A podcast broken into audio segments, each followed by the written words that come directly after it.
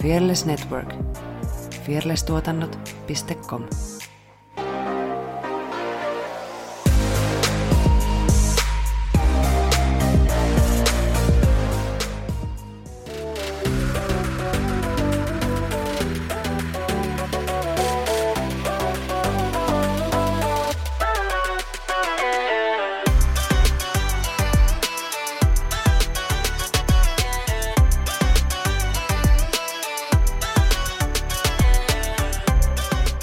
Hello, hello ja tervetuloa taas Studio-podcastin pariin. Tuolla ruutuni toisella puolella höpisee Effina Jalonen.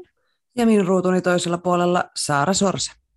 Me ollaan tanssijoita, tanssiharrastajia ja tanssi on iso osa meidän elämää. Tässä podcastissa me keskustellaan tanssista, tanssikulttuurista sekä tanssisalien ulkopuolella tapahtuvista tanssiin liittyvistä ilmiöistä. Ja kaikki kanavat tiedät, mitä tehdä. Kiitos. Lyhyestä virsikäynnistä, eikö se näin? Me Tänään me keskustellaan tanssi- ja teatterialan epäkohdista. Me keskusteltiin aiheesta jaksossa numero 93, mutta tänään aiheesta vähän lisää. Meillä on studiossa vieraana liikunta-alan yrittäjä ja tanssija Iina Toivonen. Moi. Näyttelijä, tanssin opettaja ja tanssija Saara Elina Kilpinen. Lämpimästi tervetuloa. Kiitos. Kiitos oikein paljon. Ihan sellainen helppo kysymys heti ensimmäiseksi. Keitä te olette ja mitä te tällä hetkellä teette? No, mä vaikka aloitan, aloitan tässä. Mä oon siis Toivosen Iina ja mä oon liikunta- ja tanssialan ammattilainen ja perustin vuosi sitten oman yrityksen TMI Iina Toivonen, jota pyöritän sitten Tampereella. Ja mun konkreettiset työpaikat tällä hetkellä on tuolla Fysio 2000, josta itse asiassa tulee Fysios tässä syyskuussa, ja sitten Fiilisfitneksellä ja Tampereen seudun työväenopistolla. Ja sitten lisäksi mä järjestän aina välillä omia koulutuksia ja tanssitunteja Tampereella. Hienoa. Yeah. Ja mä olen Saara-Elina Kilpinen ja mä oon tällainen luovan taiteen moniottelija, että olen valmistunut siis ammattitanssijaksi ja ammattinäyttelijäksi ja sitten mä oon opettanut tanssia lähes, mä oikein, oikein 12 vuotta lähestulkoon tässä niin kuin kaiken, kaiken sitten ohella. Ja Tampereella tosiaan pörrää myöskin, että täällä, täällä opetan tällä hetkellä freelancerina Ahjolassa ja tuolla Teija Suovan tanssikoululla tänä vuonna. Miten teistä tuli tanssijoita? Haluatko Saara no. vai, vai Iina, kumpi? Ja, ihan sama. Aloita sä Iina. Okei, okei. Okay, okay. tota, mä aloitin siis klassisen paletin joskus viisivuotiaana. Ja sitten ekalla luokalla, kun piti piirtää kuva, että miksikä valmistuu isona, mitä ammatteja aikoo harjoittaa, niin tota, mä piirsin siihen tanssia. ja tota, siitä se ajatus sitten lähti. Eli palettia treenasin pääosin ja sitten myöhemmin tuli mukaan jats-tanssi ja luova ilmaisu nykytanssi. Ja, sitten tota, sitä kautta päädyin Tampereen työväteatterin tuonne auditioniin, Oliver-musikaaliin ja kappas olinkin siellä yhtäkkiä tanssijana. Ja sitten siitä taas innostuin lisää ja lähdin hakemaan tuonne Turun äh, konservatorion tanssilinjalle. Mä olin silloin 16 V ja sitten tota, mä olin siitäkin silleen, että aha, oho, no nyt mä pääsinkin tännekin. No tota, no mitäs, jaa, musta tuleekin tanssia. ja siitä sitten oikeastaan lähti se koko ura käyntiin. Eli Turusta valmistunut ja siellä oli silloin musikaalitanssilinja, niin siellä sitten tuli vähän lauleltuakin myös, ei pelkästään tanssittua ja, ja tota, sitä kautta. Vau Iina, tämä on aika mielenkiintoista kuunneltavaa ja siis kun mä muistan sut nuoresta ja Sama. mietin, että siis olit suuri idolini jo silloin ja, ja, Sama. ja ihan tälleen niin kuin, no niin hyvä. Tästä tämä nyt sitten paljastuu, olemme toisemme faneja, niin tota, muistan siis nuo ajat myös ja, ja aika tietysti kultaa muistat, mutta olihan ne aika kivoja aikoja. Tota, mä oon kanssa neljävuotiaana tehnyt äh, Savonlinnan oopperajuhlilla havainnon, että balletti on mun juttu.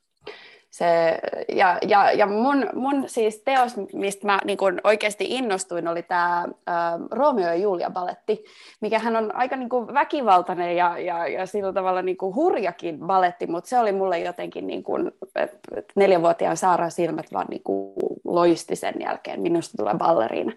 Mutta alun perinhän musta ei niin balleriina oikeastaan ollutkaan tulossa, eli mä, mä, mä lähdin niin kuin mä tein kyllä balettia jo nuorena, mutta enimmäkseen niin aloin suuntautua jatsiin ja nykytanssiin. Ja, ja kaikkeen muuhunkin tanssilajiin ja tanssin aivan niin kuin jumalattomia määriä ja tiesin, että tämä on se tie, millä mä haluan. Mutta tota, mä koin sitten, niin kuin kuvittelin olevani tosi tosi mahtava tanssia tyyppi ja, ja koin täydellisen romahduksen, kun lähdin sitten tällaiselle tanssikurssille, jossa olikin aivan älyttömän taidokkaita balettitanssijoita. Mä olin 18 ja tajusin, että mä en tiedä mistään mitään. Ja, tota, ja sitten mä tein, mä tein semmoisen aika hurjankin päätöksen, että mä halusin sitä balettia lisää, mutta mä tiesin, että mun sen hetkisessä oppilaitoksessa sitä ei oikein tarjottu semmoisella tavalla, mikä mua kiinnostaisi tai, tai olisi niin kuin vastannut niihin kysymyksiin tällainen niin kuin aikuisempana, no 18 on nyt aika lapsi, mutta mm. aikuisempana tyyppinä, ja lähdin sitten Helsinkiin. Helsingissä olin Helsingin tanssiopistolla ja otin kaikki ballettitunnit, mitä voi ottaa. Lähdin ihan Aasta liikkeelle ja, tota, ja pääsin eroon kaikista sellaisista ö, asentovirheistä, mitä, mi, mitä ei ollut ikinä oikeastaan korjattu ja minkä takia se baletti oli niin hirvittävän turhauttavaa. Ja päädyinkin parissa vuodessa semmoiselle tasolle, että, että minähän pääsin kansallisoperan balettioppilaitokselle viimeiselle ammattiluokalle ja sen tein ja, ja sitten tein, tein siellä tanssijan tutkinnon ja valmistuin sitten ammattitanssijaksi.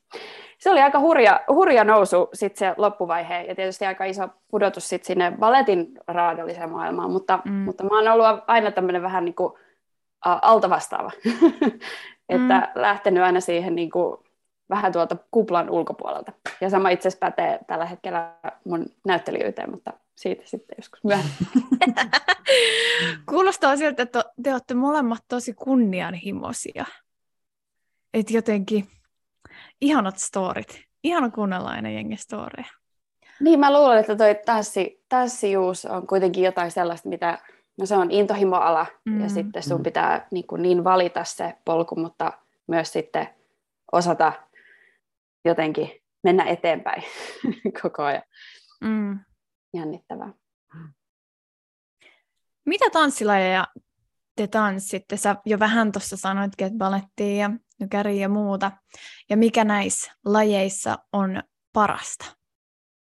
Nykyään mä tykkään itse miksata niitä lajeja keskenään. Että no vähän niin kuin showtanssissakin, niin sehän on johdettu näistä edellä mainituista lajeista. Mutta tota, balletissa on niin kuin jotenkin se hyvä puoli, että siellä oppii tosi hyvän kehonhallinnan ja perusteet, ja sen kautta on helppo lähteä näihin muihin niin kuin taidelajeihin. Mutta sitten toisaalta taas niin kuin vastapuoli, että mäkin sanon aina mun oppilaille, että menkää muillekin tunneille, käykää toisten opettajien tunneilla, että tulisi mahdollisimman monipuoliseksi tanssijaksi. Ja sitten toisaalta siinä on myös se hyvä puoli, että parhaimmillaan se voi jopa ennaltaehkäistä tämmöisiä perinteisiä vammautumisia, mitä sitten saattaa joidenkin tiettyjen lajien kautta tulla, että jos tekee tosi yksipuolisesti vaan. Mutta tota, itse kyllä siis tykkään monestakin tanssilajista, mutta noi taidepuoli nyt tuli oikeastaan siitä oman lajin tota, kautta, kun aikanaan lähti sitä palettia harrastaa, niin sitä kautta sitten luonnollisesti yleensä tulee se jatsi ja nykytanssi siihen rinnalle, jos haluaa niin kuin ammattiin valmistua. Tuo oli mielestäni hyvä pointti, että, että se on hirveän tärkeää, että treenaa montaa juttua. Että se, se vahvistaa sitä kehoa kyllä ihan e-, eri tavoilla ja myös niin kun, vaikkei kaikessa tanssilaissa tarvitse olla hyvä, niin, niin, niin se rikastuttaa ihan hirveästi sitä maailmaa, että meitähän hyödyttää se, että, että me tiedetään ja tunnetaan eri tanssilajeja ja niiden historioita ja taustoja, koska kaikki vaikuttaa kaikkeen. Mutta kyllähän niin kuin, mäkin tanssin vaikka mitä, ja esimerkiksi, no mähän lähdin sitten selkeä, kun olin valmistunut tanssijaksi, niin lähdin New Yorkiin opiskelemaan näyttelemistä. Ja siellähän sitten laitettiin korkokengät jalkaan ja alettiin tanssia Bob Fosse ja, ja Chicago ja, ja, ja näin. Ja se oli mulle taas semmoinen niin uusi maailma. Wow, musikaaliteatteritanssi ihan parasta. Koska se oli jotain sellaista, mitä mä en ollut ikinä niin kuin ajatellut, että missä yhdistyy niin kuin teatteri ja se ilmaisu ja sitten vielä laulaminen ja sitten ihan mielettömät tanssijutut ja tommoset, niin se on niin kuin aina ollut mulle silleen wow, että parhaimmillaan se on niin kuin uskomattoman kaunista. Mutta täytyy kyllä sanoa, että sorry, mutta ballet for life, että, että onhan siinä balletissa myös sen niin kuin uskomattoman kehohallinnan ja kaiken lisäksi, niin siinä on vaan jotain, niin kuin, siinä on jotain niin maagista. Ja se, se niin kuin miten ne niin kuin pienetkin nyanssit jotenkin tuo siihen musaa ja kaikkeen ihan siis tajuttoman paljon. ja miten ne tarinat on niin järkyttävän isoja rakkaudesta ja kuolemattomuudesta ja semmoisesta, niin kyllähän se nyt tällaista romantiikkakaipaista henkilöä ilahduttaa, että, että voi vähän, tota, vähän se katsoa balettia. Ah. Mm. Joo, toi on muuten totta, että se on niin eri maailma, missä me eletään, se baletin maailma, tai kun siihen luodaan se story, niin sitten se on jotenkin kiva, että saa jotain ihan muuta kuin mitä nyt tässä hetkessä tapahtuu. Et vähän, mä muistan myös mun kaveri sanoi aikana, että pääsee pois tätä todellisuutta hetkeksi karkuun. Onko se sitten hyvä vai huono, mutta, mm. mutta näin se meni. Mm. Joo, se on jännä. Mä, mä en itse, niin kuin, mä, oon, mä oon tosi semmoinen tomboy omassa elämässäni, mutta se, kun saa vähän leikkiä prinsessaa vaikka pienten kanssa balettitunnilla, niin ai että se on kivaa. Se jotenkin, se, on, se vaihtoehtoinen todellisuus on mulle jotenkin aivan niin kuin, se ilahduttaa mun elämää paljon. Mm. Yes.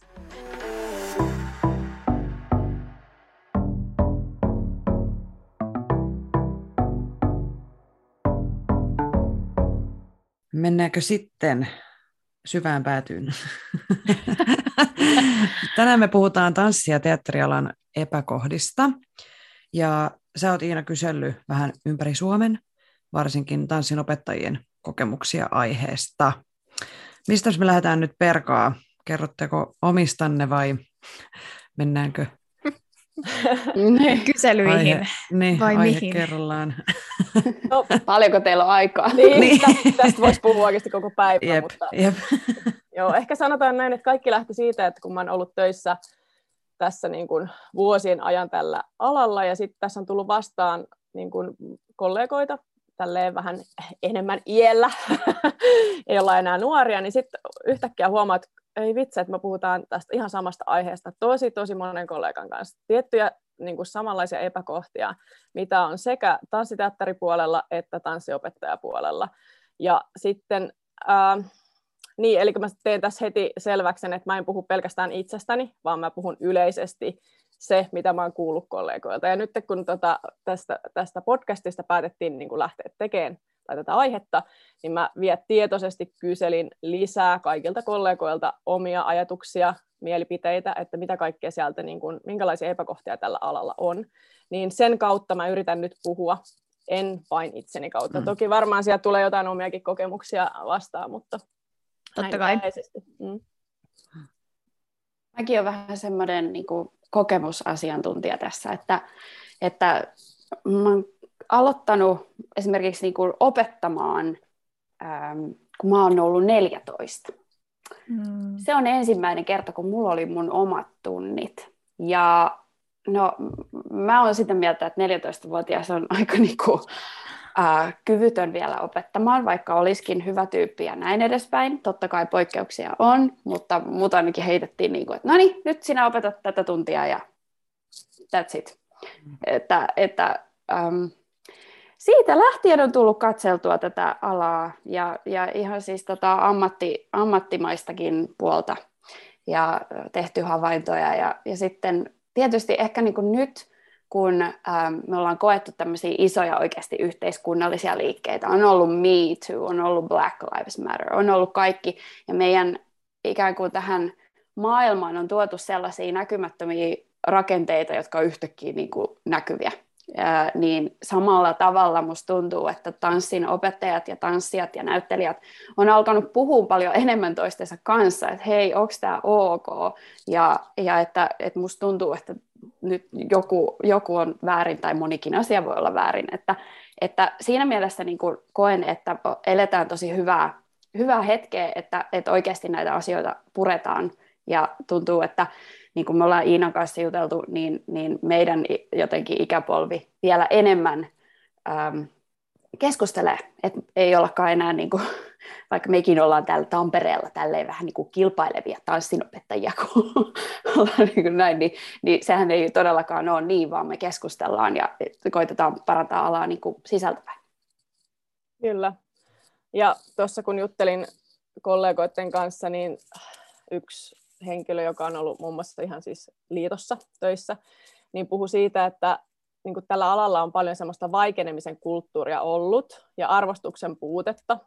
Eli tällä alalla ei ehkä niin kuin uskalleta kohdata, tai ehkä aiemmin ei ole niin paljon kuin nyt, toivottavasti tämä meni tästä eteenpäin, mutta ei ole siis uskallettu kohdata epäkohtia, vaan ne mieluummin niin kuin lakastaa maton alle, kun niitä konflikteja jotenkin puhuttaisiin auki.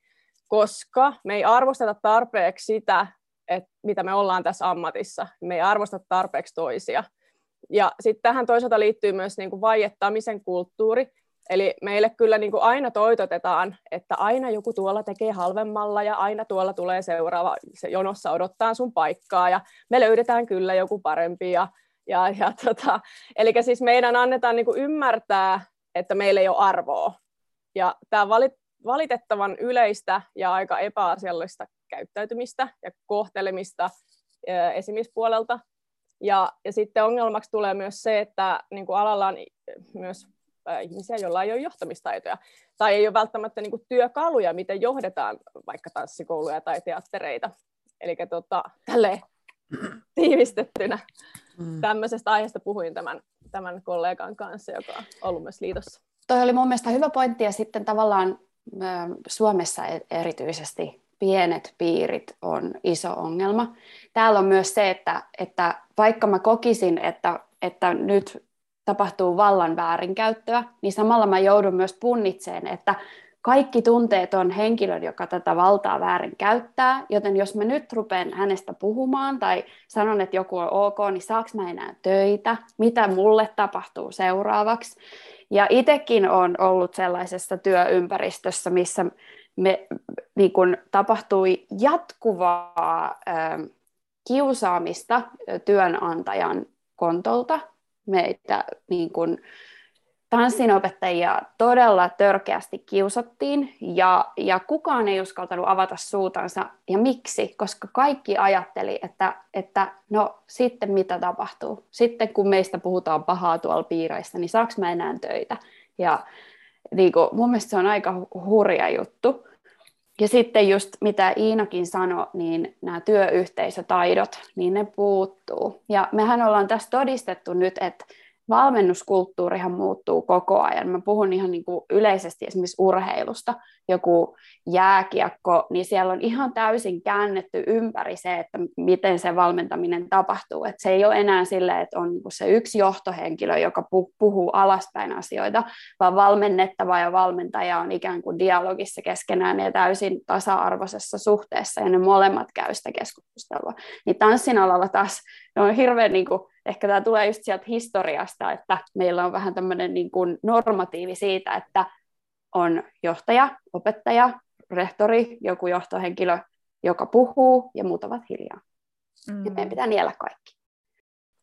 Joo, siis tästä äh, työpaikkakiusaamisesta tuli myös niin kuin kollegoilta muualtakin viestiä, että siis mun mielestä niin kuin inhottavimpia tapauksia on ollut ne, joissa työhyvinvointi on sivutettu täysin ja sitä ei niin kuin ole nähty tai jostain syystä sitä ei ole haluttu nähdä tai just, että siihen ei ole uskallettu puuttua, ehkä just näiden rakenteiden vuoksi ja sen historian vuoksi. Ja sitten niin pahimmillaan on saanut kuulla, että näissä tilanteissa niin kuin tanssinopettaja tai tanssitaiteilija on niin kuin sairastunut mentaalisesti ja luopunut alasta kokonaan, menettänyt työkykynsä.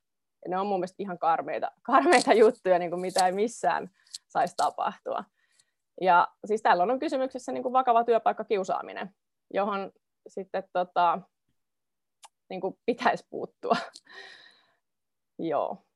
Mulla on joo, siis, siis ajatukset niin, lentää. Joo, joo, mutta mulle tuli tuosta taas mieleen just se, että, että esimerkiksi silloin kun mä oon ollut lapsi, niin on ollut ihan normaali niin kuin tanssikoulussa, että, että, että meitä on niin kuin kohdeltu vähän niin kuin sylkykuppeina.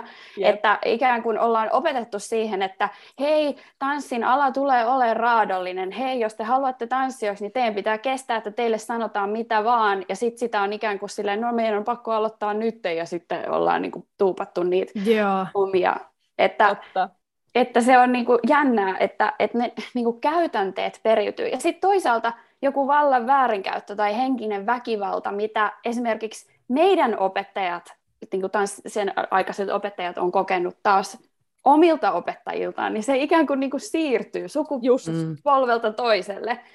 Että, että me samalla niin kuin opetetaan sitä, sitä seuraavalle sukupolvelle sitä, että sun, sun pitää vaan hyväksyä se, että, että, että joku nyt sitten sanoo, että sä oot, esimerkiksi niin kuin mulle on sanottu, että, että meistä näkyi teini-ikäisinä se, että me syöttiin liikaa hiilihydraatteja, koska meidän pyllyt oli niin isoja. Niin. Siis tuossa onneksi mun on pakko sanoa, että kaikkihan tanssikoulut ei nyt ole tätä, mistä me ei puhutaan. Että on, on hyviäkin tanssikouluja, mutta me, me puhutaan nyt tässä podcastissa niistä epäkohdista, ettei nyt jollekin tule semmoinen käsitys, että koko tanssiala on tätä. mutta mutta tota, esimerkiksi mulla onneksi oli aikanaan oma palettinopettajani, joka siis katsoi, että me syödään välipala ennen kuin me päästään sinne palettitunnille. Ja hänellä oli taas omakohtainen kokemus, kun hänen oma ystävänsä oli kuollut anoreksiaan, niin hän ei halunnut missään nimessä sitä asiaa niin kuin viedä eteenpäin, että ei syödä ja nälätetään tanssia. Et se oli siinä mielessä, on, olen onnekas, että mulla oli semmoinen opettaja aikanaan, mutta juurikin se, mistä Saarakin puhui, että tota, ää, kun se on ollut näin aina, niin sit sitä helposti siirretään sitä traumaa eteenpäin. mä puhun mm. traumasta, koska mä väitän, että se on osalle myös ollut ihan trauma. Ja, ja sitten tota, se vaan niin kuin aina on mennyt näin. Mutta me, me toivon, että me ollaan se sukupolvi, joka tekee tähän nyt sen katkaisun. Ja me puhutaan tästä aiheesta ja me muutetaan tätä alaa, että sen ei tarvitsisi olla enää niin. Mm. Todellakin. Ja sillä on iso merkitys, että, että mitä se tanssinopettaja, minkälaista esimerkkiä hän niin kuin näyttää että, että hän siirtää sitä omaa ajatusmaailmansa eteenpäin, niin se, se, se, se, siinä on aika paljon niin kuin merkitystä, että, että minkälainen esimerkiksi toi Iinan kokemus, että ne välipalat pitää syödä ja, ja niin kuin näin, niin sehän osoittaa vain just siitä, että, että siellä on ollut semmoista oikeanlaista välittämistä asiasta. Hmm. Ja sitten mulla on taas konkreettinen esimerkki just siitä, että, että kun puhuin tästä työpaikkakiusaaja tapauksesta, missä mä oon ollut siis pitkään töissä ja olin pitkään töissä, niin mulla on ihan siis muistoja, mun vanhemmilla on muistoja. Mä oon siis lähtöisin tästä tanssikoulusta. He, he, toivottavasti ei tullut liian iso paljastus. Niin tota, mä lähtöisin sieltä tanssikoulusta ja, ja kun äh, mä oon ollut lapsi ja meillä on ollut jotain niin näyttämöharjoituksia näytökseen, niin mun vanhemmat muistaa, kuinka tämän tämän, tämän minun tanssinopettajan, ö, oma tanssinopettaja räyhäsi sille minun lapsi, me olimme siis lapsia siellä näyttämällä, niin tälle tanssinopettajalle huusi ihan pääpunaisena aivan järkyttäviä asioita. Ja kaikki vanhemmat istu teatterissa korvat punaisena, kun ne kuunteli sitä niin kuin aivan tajutonta, tiettäkö, alistamista siinä. Kukaan ei sanonut mitään. Mm. Todella surullista että se niin kuin, yksi major ongelma on se niin kuin, vallan väärinkäyttö. Kyllä. Jotenkin, niin. Niin kuin, valta-asemat on ollut, tota, että siellä on sitä vääriä ihmisiä vallassa ja sitten sitä valtaa käytetään väärin. Itse just mietin tuossa, että ö, mulla on käynyt mielestäni aika hyvä tuuri.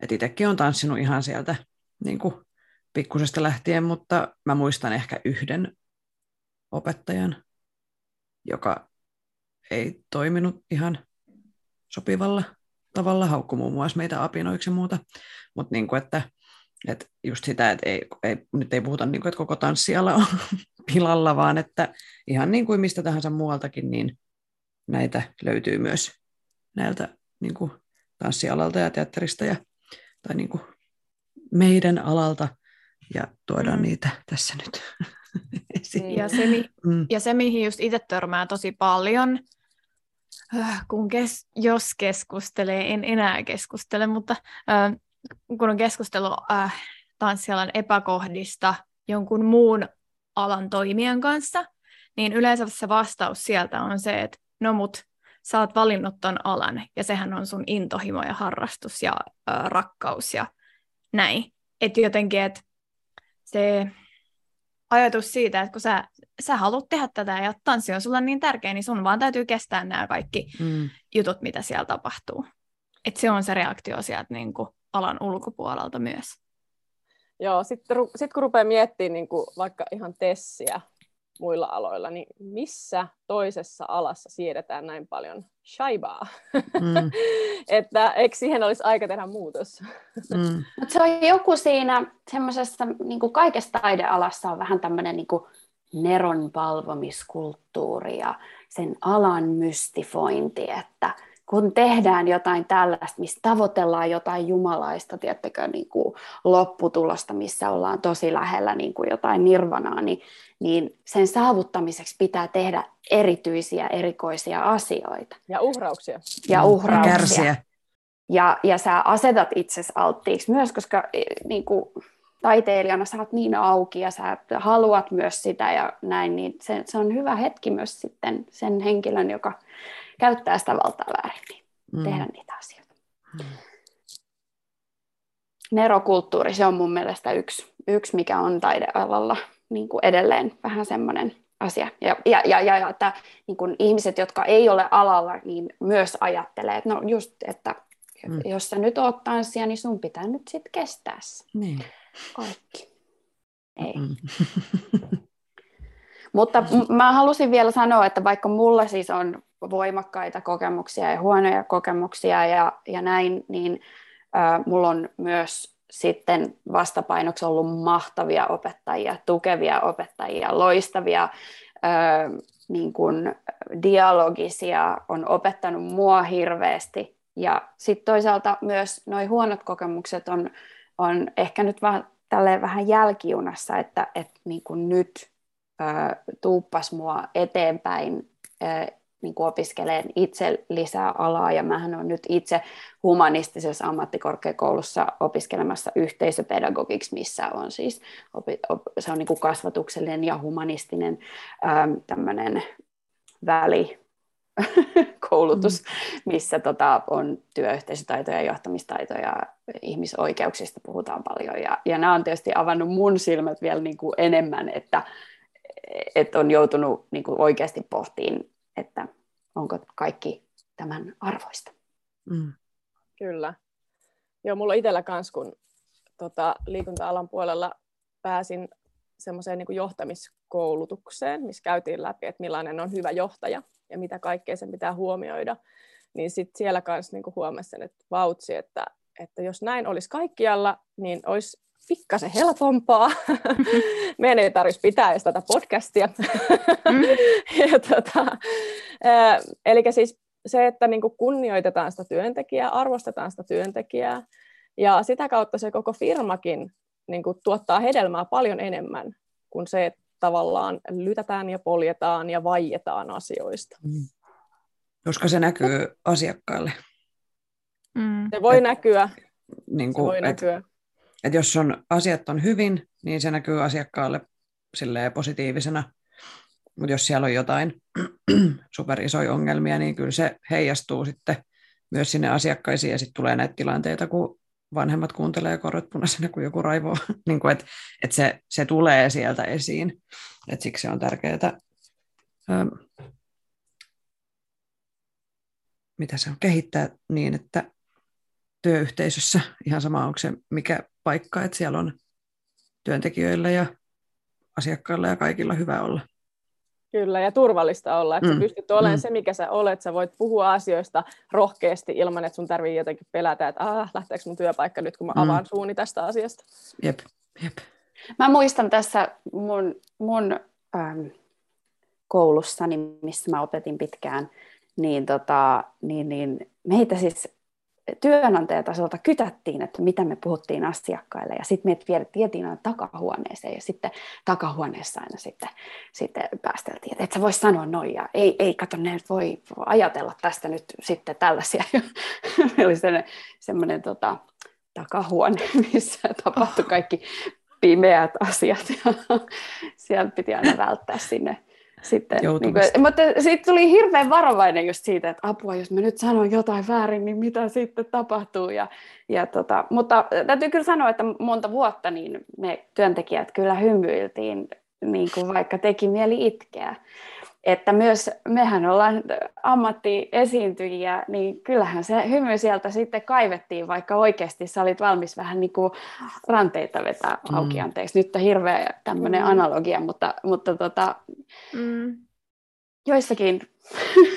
ja sitten ehkä niin kuin, mulle tuli itselleni sitten, kun oli ollut pitkän aikaa, vaikka mä, mä, mä olen aikuinen ihminen ja tietoinen omista oikeuksistani ja siitä, että niin kuin pitää toisia kunnioittaa ja näin.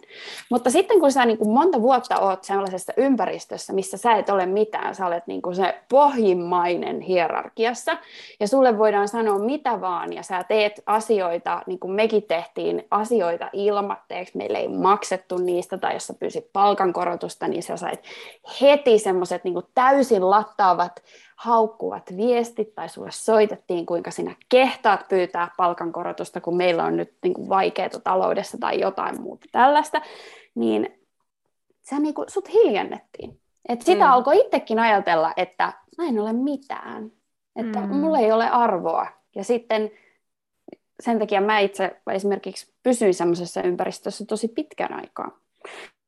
Vähän liiankin pitkään ehkä. Mm.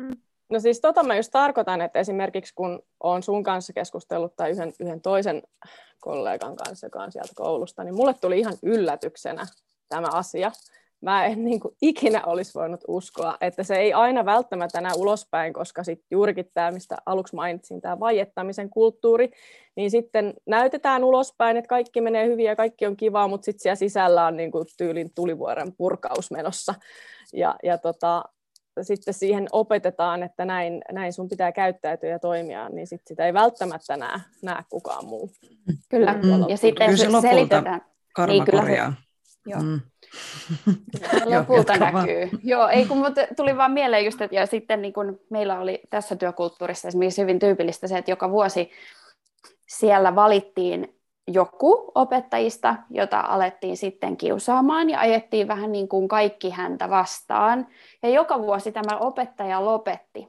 Ja ihan joka vuosi, se voi katsoa sitä niin kuin työhistoriaa, että, että joka vuosi sieltä sitten tippuu aina joku. Ja sitten kun tämä joku tippuu ja oppilaat kysyvät, että missä se tyyppi on, missä se on, niin sitten keksittiin joku ihan naurettava tekosyy ja sanottiin, tai sitten joskus saatettiin jopa sanoa, että no se nyt oli, silloin oli mielenterveysongelmia tai jotain niin kuin aivan järkyttäviä niin kuin tällaisia. Mm, ja siitäkin tuli vähän sellainen niin kuin pelko persiiseen, että, että, että apua, mitä, niin kuin, mitä musta nyt sitten sanotaan, jos miettiä sitä, että jonnekin häippäisi.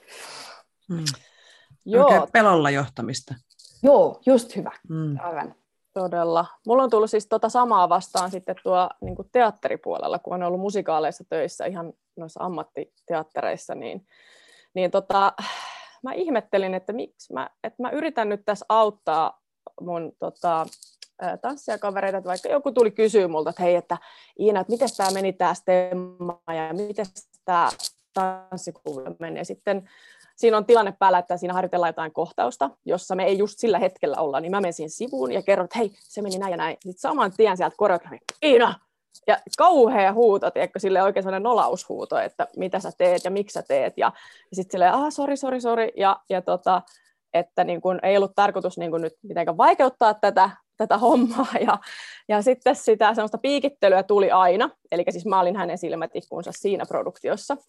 Niin tota, jälkikäteen sitten vaan kuulin yhdeltä, yhdeltä tota, toiselta kaverilta, joka siinä oli kanssa tanssijana, että joo, että se oli vaan sanonut, että Iinalla on kato liian hyvä itsetunto, niin sitä pitää vähän polkea ja latistaa. Harmi, että tästä ei, tästä ei mene video mihinkään ulos, mutta niin kuin mun ilmeeni on nyt, mitä helvettiä. Mitä? Joo, mä kuulin pari vuotta myöhemmin, mä että okei, okay, no niin, tämä selittää sitten, että mä olin liian, mulla oli liian hyvä itsetunto. Ei saatana. Wow. Joo. Mä vaan siis Joten... nauroin, kun mä kuulin. ei Jotenkin tosi, tosi suomalainen mentaliteetti niin. muuten. niin. Et, et vähän et, nöyryyttä. Niin, ei saa luulla liikoja itse. Ei, ei. Mm. Ai kamala. Jep, mm. kyllä. Ja sitten tietysti kyllähän tätä on, niin kuin on just, että jos mietitään, että silloin kun on ollut itse vaikka konsalla opiskelijana, niin, niin no siellä on ollut opettajia opettajia, mutta niin kuin yhdenkin opettajan tota, palaute, kun piti antaa siis niin palaute showtanssista, että miten, miten sä teit teknisesti ja näin, niin lähestulkoon puolelle meidän luokkalaisista se palaute oli, että laiduta tuosta pari viisi kiloa, niin hyvä tulee. Sitten kaikki, onneksi meillä oli sille ihan hyvä henki siellä, että me niinku todettiin, että joo, että tämä ei ole nyt niin kuin ihan asiallinen palaute, että me kyllä ymmärrettiin sen, mutta siis joitakin toisia tyyppejä se saattaa niin kuin louka, tai siis tarkoitan, että se saattaa, niin kuin, että jos sulla on huono itsetunto jo valmiiksi, ja sitten kun toinen sanoo sulle, että hei just, että laihduta viisi kiloa, niin sitten susta tulee hyvä tanssia, niin, niin mm. niin tota, se saattaa niin kuin, pahentaa tosi paljon sitä tilannetta ja viedä sitä taas mm. semmoiseen, niin kuin, että mä en nyt saa puhua ikinä mistään mitään, mun pitää tehdä just näin, niin kuin tämä auktoriteetti sanoo. Mm. Niin, tota, mutta se vaan kertoo taas tästä alasta, että ei niin kuin, mennään helposti semmoisiin tosi epäasiallisuuksiin, mikä ei liity siihen juttuun ollenkaan. Ja, ja sitten niinku, puututaan niinku ulkonäköä tämmöiseen, mikä, mm-hmm. mikä ei todellakaan vaikuta siihen, että onko hyvä tanssia vai et. Mm. Mut sitten Joo, niinku... henkilökohtaisuuksiin. Niin, kyllä. Mm. kyllä. Mutta sitten no, niinku oli ihan mahtavaa, että ää, no, mä, mä ehkä sanon hänen nimensä tässä, eli Reija Väre. Arvostan suuresti niin kun, tota, häntä tanssitaiteilijana ja, ja opettajana myös, niin hän oli niin kuin sitten siellä semmoinen opettaja, joka joka, kun mäkin kriiseilin mun jalkojeni kanssa, kun on aina sanottu, että on isot ja lihaksikkaat jalat, että hyi hyi tanssilla pitää olla ohuet, ohuet jalat, niin hän sitten sanoi niin kuin mulle ensimmäistä, Iina näyttää tosi hyvältä, että joo, älä laita mitään housuet, housut pois vaan ja hame päälle, että sulla on tosi hyvän näköiset jalat, tai jotain tämmöistä se sanoi mm. mulle. Ja se mm. oli mulle ihan hirveän tärkeä kommentti, kun semmoinen niin kuin auktoriteetti, jota mä kunnioitan, niin sanoo mulle positiivisen asian, niin se kantoi niin kuin todella pitkälle, mm. että se itsetunto tavallaan vahvistui, se oma niin kuin tämmöinen kehokuva myös vahvistui siinä. Ne on tosi tärkeitä asioita. Mm. Joo, on. siis mä oon itse kanssa Turun konsolta valmistunut, okay. mutta mulle ei onneksi ole noita Hyvä. kokemuksia siis sieltä, muuta kuin siihen voin yhtyä tähän Reija Väre asiaan, että hän piti meille musikaali tämmöisen kurssia prokkeksen, niin mäkin muistan silleen, että hän on sanonut mulle, niin kuin, että mitä niin kuin positiivisesti asioita, mitä mä edelleenkin kannan niin kuin sydämessäni mukana. Mutta joo, mä, meillä ei onneksi ollut siis, että siellä ei sitten ollut niitä opettajia enää. Jotka, joo. että, Hän tota, oli vieraileva opettaja, joka ei ollut kuulunut oma opettaja. Joo, mm-hmm. joo. ja tota toi, äh, mulla siis silloin, no meidän kuuntelijat tietää, niin mun syömishäiriö oli silloin niin kuin puhkes ja tai jotenkin silleen konkretisoitu ja oli se niin kuin tavallaan pahin kausi, niin siellä yksi niin kuin, opettaja sitten sanoi, että hei, että nyt niin kuin, sun on pakko jotenkin tehdä asialle jotain, että, että, että onko mulla kaikki hyvin ja tälleen, että mä sain niin kuin semmoista ö, huolehtimista sieltä, että, että niin kuin, niin, Joo. Joo, siis siellä oli tosi ihania opettajia. Mä pointtasin nyt yhden semmoisen, joka tuli siis talon ulkopuolelta, että mulla ei ole, mulla ei ole mit, silleen kun pääosin mulla on ihan täysin hyvää mm. sanottavaa Turun konservatorion tanssilinjalta. Mutta näitä, hän, hänkään niin kuin ei, ei sit ollut kyllä, niin kuin, mm. että hän oli itse opis, opiskellut tanssimista, ei hän ollut valmistunut opettajaksi, tämä, jolta tämä erikoinen kommentti tuli. Mm. että tosi semmoinen ulkonäkökeskeinen opettaja. Joo, mm. ja just tämä, kenestä mä sanoin aiemmin, että mulla on tullut vastaan yksi opettaja, joka on ollut niin kuin selkeästi epäasiallinen, niin se oli myös konsalla, mutta hänkin oli semmoinen vier- vieraileva Joo. opettaja. Joo.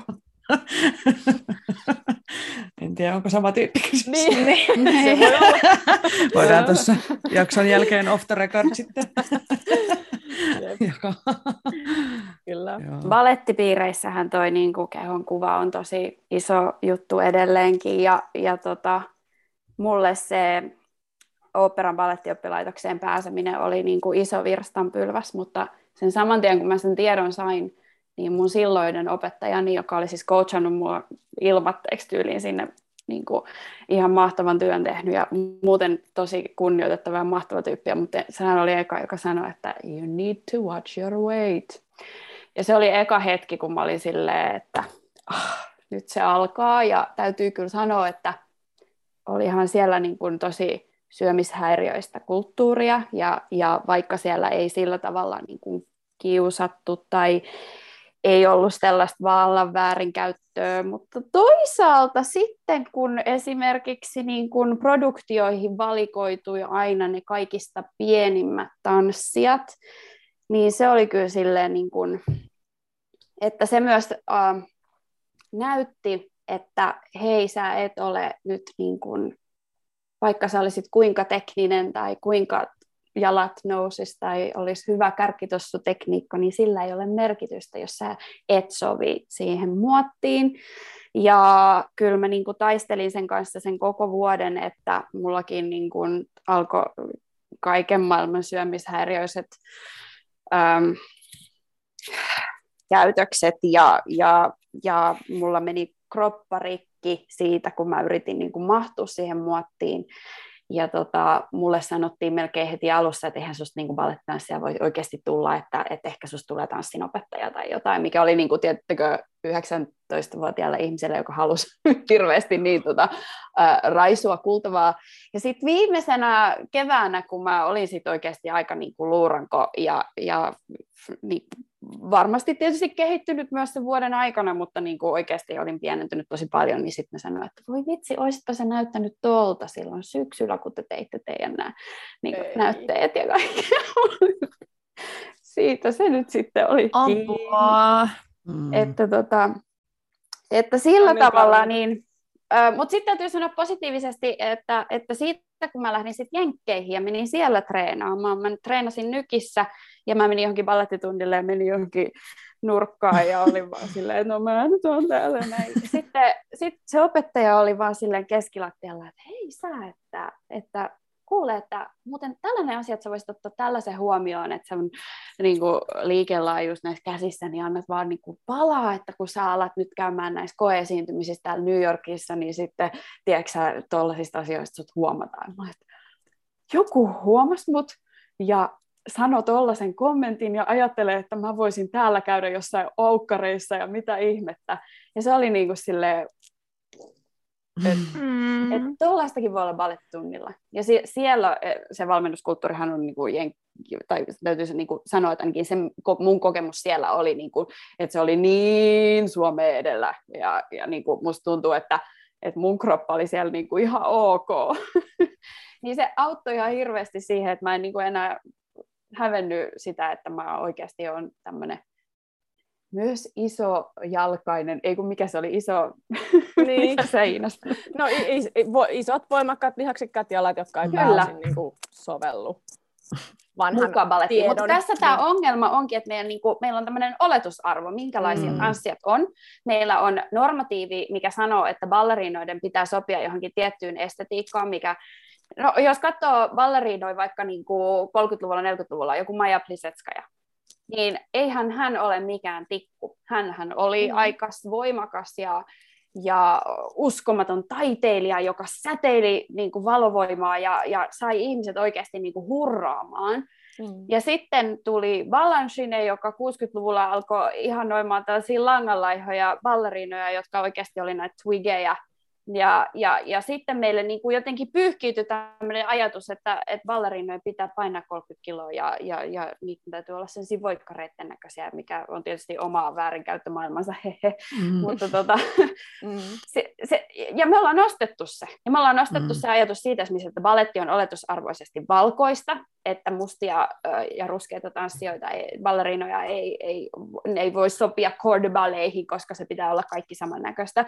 Et, et, meillä on myös vastuu muuttaa sitä, ja mun mielestä katsojilla on myös vastuu muuttaa ballettia.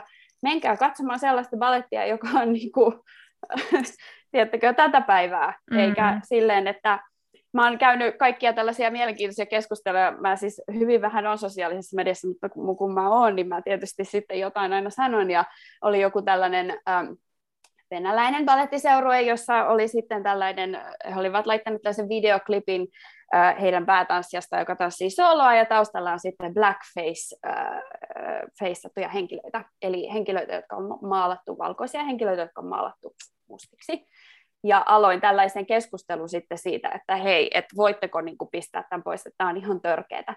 Ja sitten mikä se response sieltä tuli oli, että no mutta tämä on taas meidän kulttuurista, että ei me olla mitään rasisteja, me ollaan vaan niin kuin, että, tämä on vaan aina ollut tämä baletti tällainen, että tässä kuuluu tämä blackface tähän, että älkää te nyt niin kuin tähän meidän kulttuuriin puuttuko.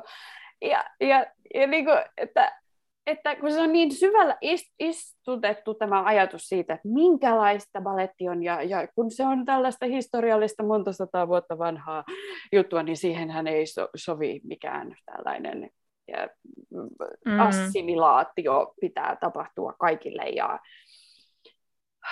olen mm. Joo, siis toi, se varmaan nyt kun sä mainitsit ton niin kuin George Balanchinen, niin mä oon lukenut kans, mikä se oli, joku balleriinan kuolemantanssikirja, joka kertoo... Ah, siis, ah Chelsea niin, niin Joo, joo. Niin, mulla on se. Kyllä. Niin se siitä tavallaan, että se varmaan lähteekin toi homma, että, että kun tota, suosittelen muuten kaikkia kuuntelijoita lukeen sen kirjan, että et se tavallaan kertoo ehkä vähän enemmän, avaa sitä, että miksi me nyt ajatellaan näin, että ballerinan pitää olla langanlaiha, jolla ei ole takapuolta ja tissejä, kun, kun sitä on mietitty nykyään, että miksi se on niin, niin mä luulen, että se on yksi tekijä justiin. Se on ollut niin voimakas auktoriteetti, se on ollut niin voimakas tavallaan uran uurtaja, niin kuin sekä hyvässä että pahassa, että kun se on mennyt niin fyysiseksi just se, että, että tota, sä et saa tulla tunnille, jos sä oot syönyt, kun se oli sitä kulttuuria nimenomaan. Niin, niin se on varmaan ollut, ollut tota yksi suuri tekijä, minkä takia vieläkin tänäkin päivänä ajatellaan, että se tanssia pitää olla langalla ihan. Mm. mm. Vaikka ei pidä. Niin. ei todellakaan. Ja, ja, ja se on epätervettä ja, ja, ja, ja me ollaan kuultu ne tarinat noista balleriinoista, jotka ei enää, ne ei neljäkymppisenä ne on laihduttanut itsensä, ne ei saa lapsia, ne on pyörätuolissa, sun keho prakaa kaikkea, en sano kaikki on sellaisia, mutta että nämä mm. kauhutarinat ovat siellä, tai venäläiset taitoluistelijat, jotka 17-vuotiaana joutuvat lopettamaan uransa, koska se kroppa on niin rikki ja he, heillä ei ole ikinä puberteetti alkanut, ja siis oikeasti mm. nämä on myös sitä todellisuutta, mitä meidän täytyy niin jotenkin pystyä katsomaan, ja niistä pitää pystyä puhumaan, koska jos me ollaan, että no, no siihen nyt on noitten ongelma ja, ja, ja näin, niin me sivutetaan hirveän iso niin kuin, äm, osa sitä, mikä on, osa sitä narratiivia, mikä, me, mikä pitäisi muuttaa. Ja sitten myös sitä, että me tarvitaan hyvin erilaisia kehoja opettamaan tanssia.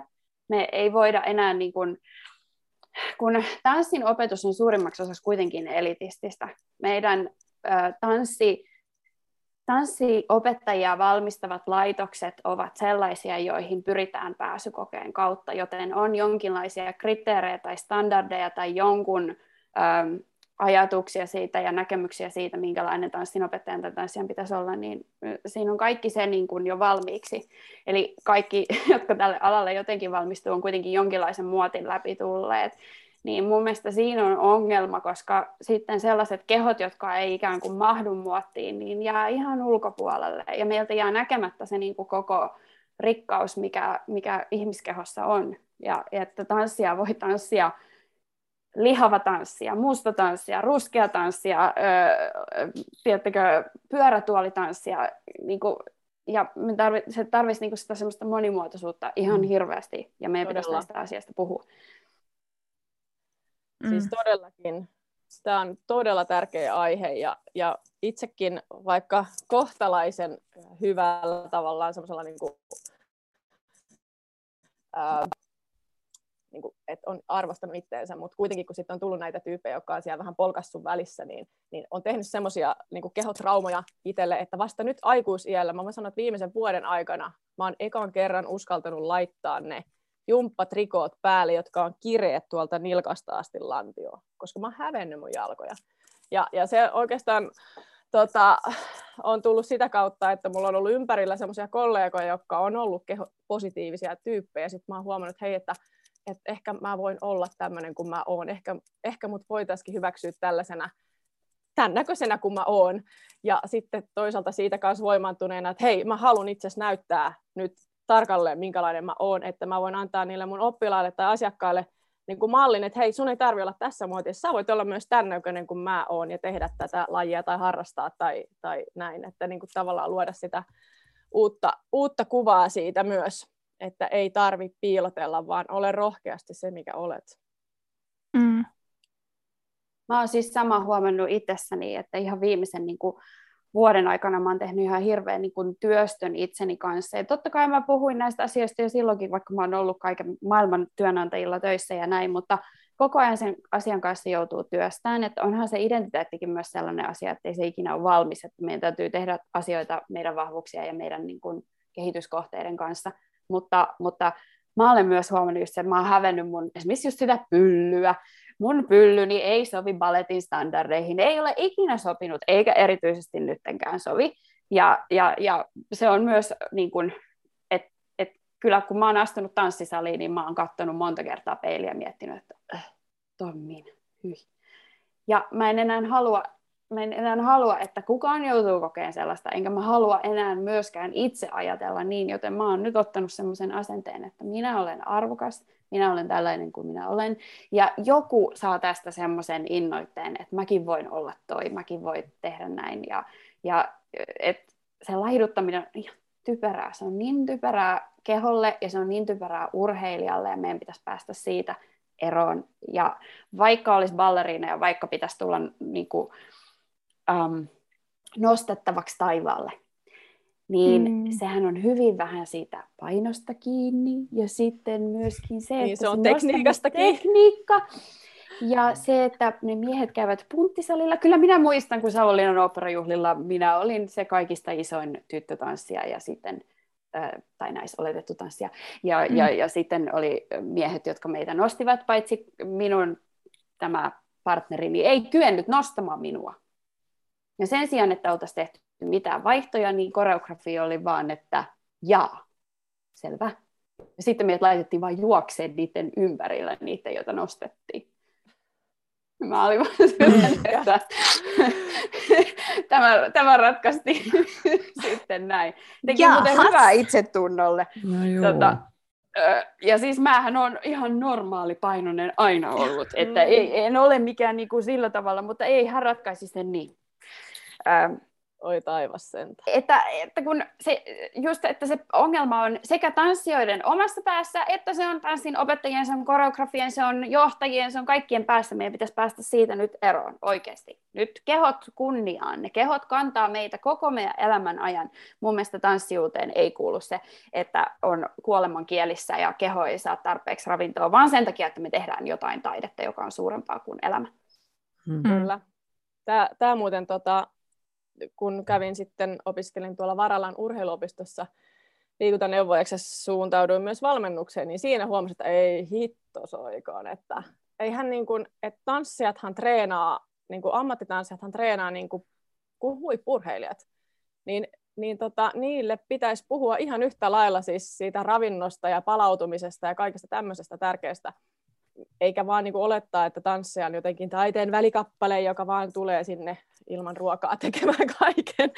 Et tota, niin kuin jotenkin, et ajatellaan, että tanssijan keho kestää ihan mitä vaan, mutta ei se kestä. Se on ihan samanlainen kuin sen pikajuoksijan keho. Se tarvitsee ihan yhtä lailla sitä energiaa kuin se pikajuoksija, joka muuten syö hemmetisti enemmän.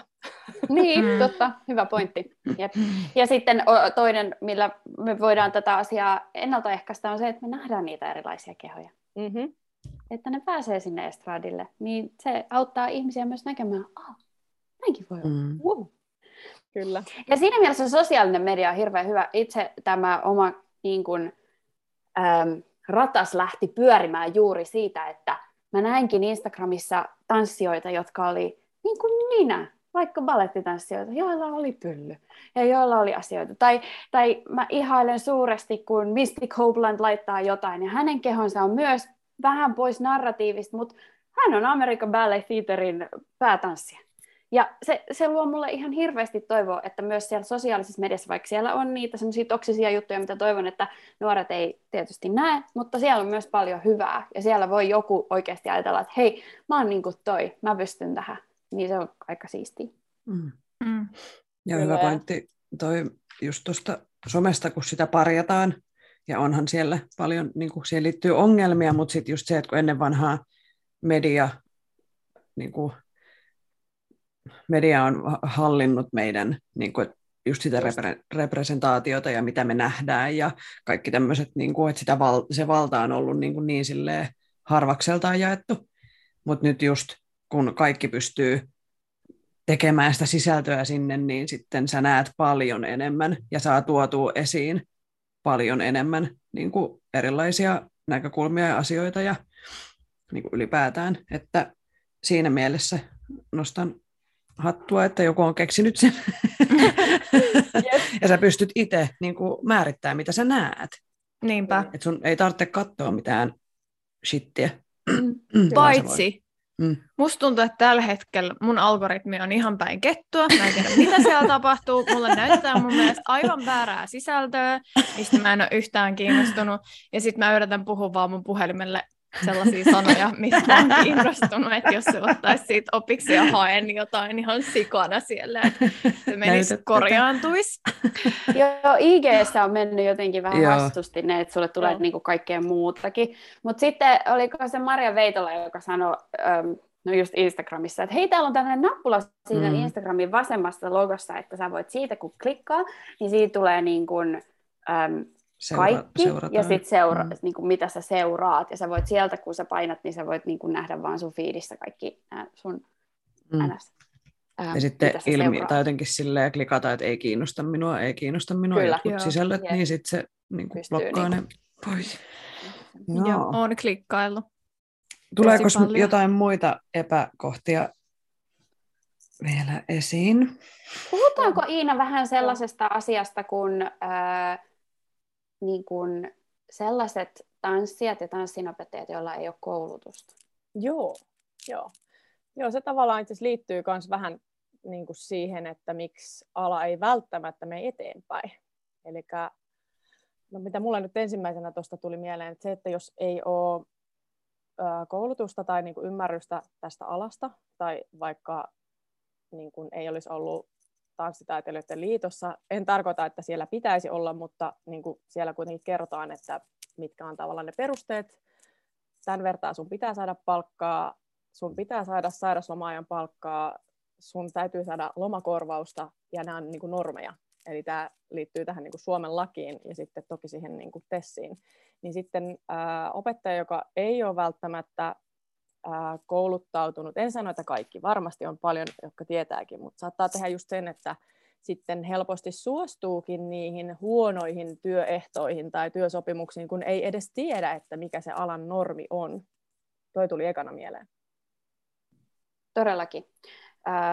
Mä siis itse olen esimerkiksi aloittanut tanssin opettajuuteni tosiaan silloin niin kuin teini-ikäisenä ja sitten sitten vasta sen jälkeen, kun mä oon valmistunut tanssijan ja näyttelijän ammattiin, niin aloitin sitten tanssinopettajan hommat. Mutta täytyy kyllä sanoa, että olin kyllä alussa ihan kujalla ja tarvitsin hirveästi mentorointia siihen asiaan ja se oman opettamisen näkökulma löytyi vasta sitten myöhemmin. Että mä oon niin hyvä esimerkki siitä, että mulla ei esimerkiksi ole tanssin opettajan virallista koulutusta, vaan mä oon oppinut työn kautta ja sitä myötä myös niin kuin on omakohtaisia kokemuksia ja kavereiden kokemuksia siitä, että, että, että tavallaan se on myös semmoinen että helposti tanssikoulut käyttää sellaisia tanssinopettajia, joilla ei ole sitä koulutusta, koska he ovat halvempia.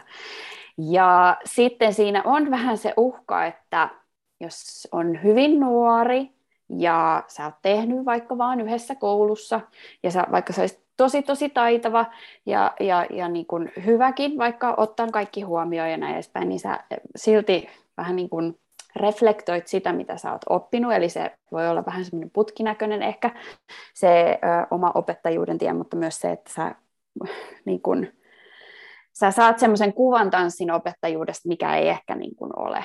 Etkä saa sitä niin kun palkkiotakaan siitä sitten. Ja sitten meillä on semmoinen ala, missä, missä, missä on tosi epätasa-arvossa niin nämä että ketä käytetään, kuka saa töitä. Sitten koulutetut tanssinopettajat joutuu taas niin kuin mahdollisesti alentamaan palkkaansa tai tekemään kompromisseja, koska et se, on, se on vaikeaa. Ja ehkä niin kuin tanssia ja näyttelijäkin alalla niin on tosi paljon tällaista niin kuin avustajien käyttöä, eli meiltä puuttuu resursseja palkata ammattilaisia hommiin tai sellaisia, jotka oikeasti ammattimaisesti sitä tekis. Mä tarkoitan ammattilaisena tietysti kaikkia, eli niitä, jotka on myös oppinut työn kautta.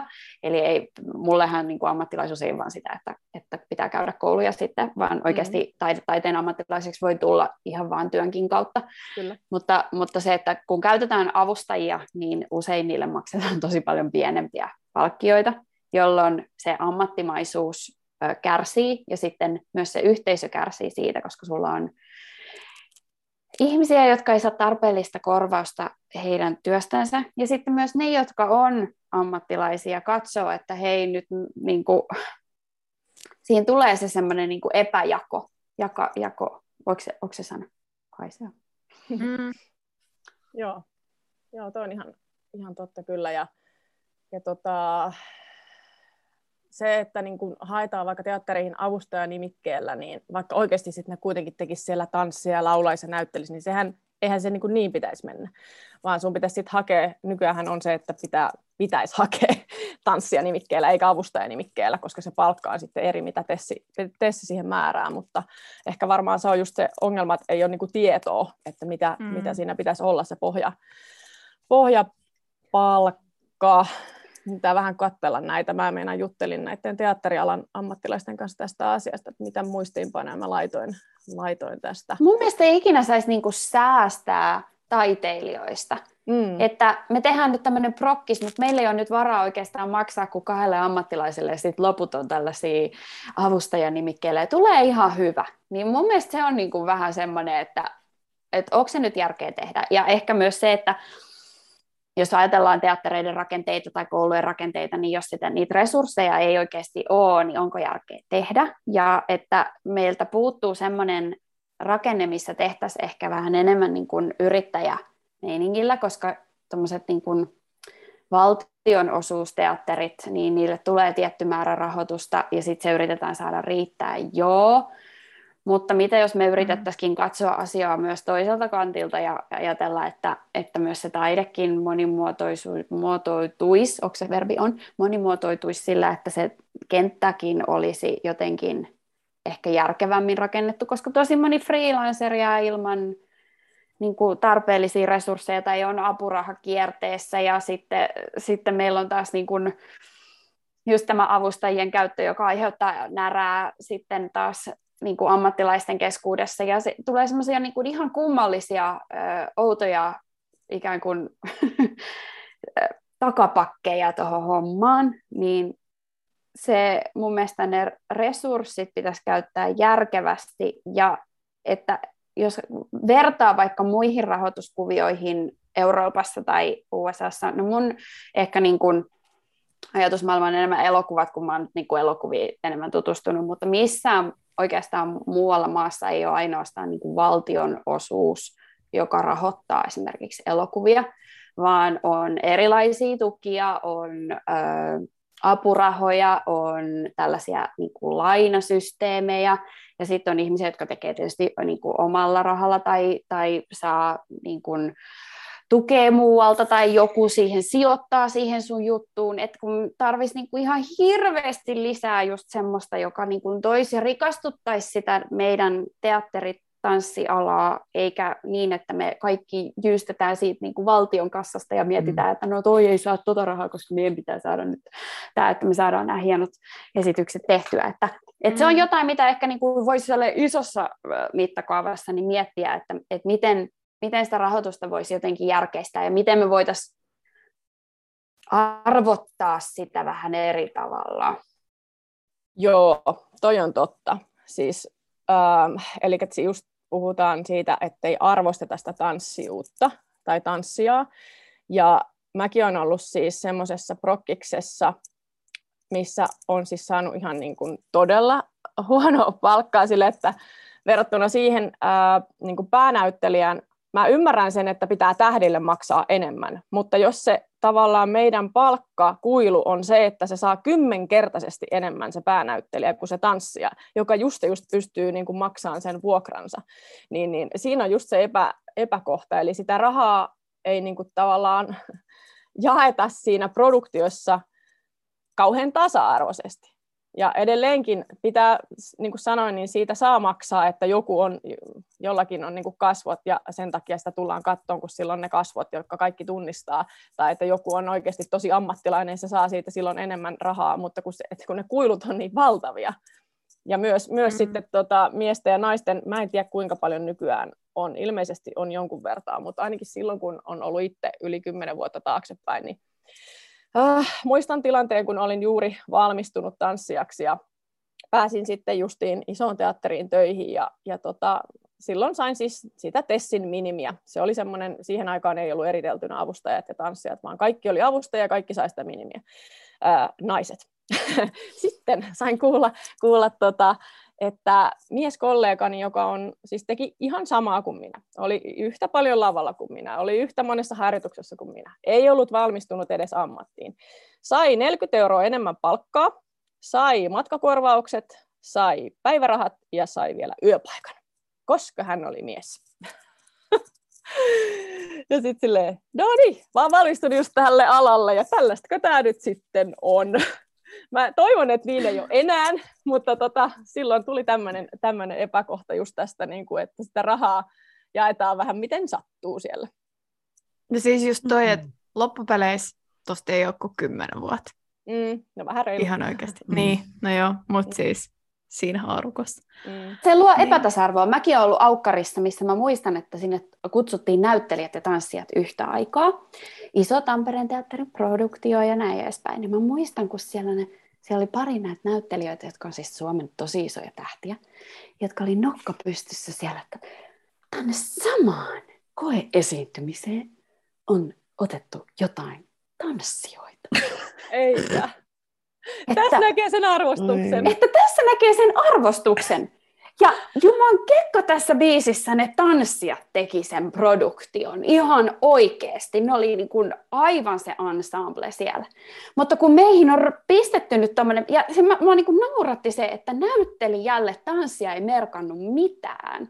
Niin mm. myös toi, niin kuin, että jotenkin mä ajattelen, että koska tanssijat on hiljaisia, ne ilmaisee ilman sanoja itseänsä, mm. niin ne mm. on sen takia jotenkin heikompia tai huonompia tai tollaisia. Ja siis mulla itselläni, mulla kesti tosi pitkään, että mä esimerkiksi kun mä yritin aloittaa näyttelijän uraa Suomessa, mikä on vaikeaa, kun on ulkomainen näyttelijätutkinto ja kaikenlaisia haasteita jo siinä, niin mä en ikinä voinut sanoa olevani tanssia, siis ihan ensimmäiseen niin varmaan kymmenen vuoteen, koska jos mä sanoin, että mä oon tanssia, niin ihmisten äh, niin koko se olemus muuttui ja se, miten ne puhuu mulle muuttui. Joo. Et yhtäkkiä mä olinkin niin kuin jotenkin, no ihan sä oot tämmöinen tanssija, tanssija.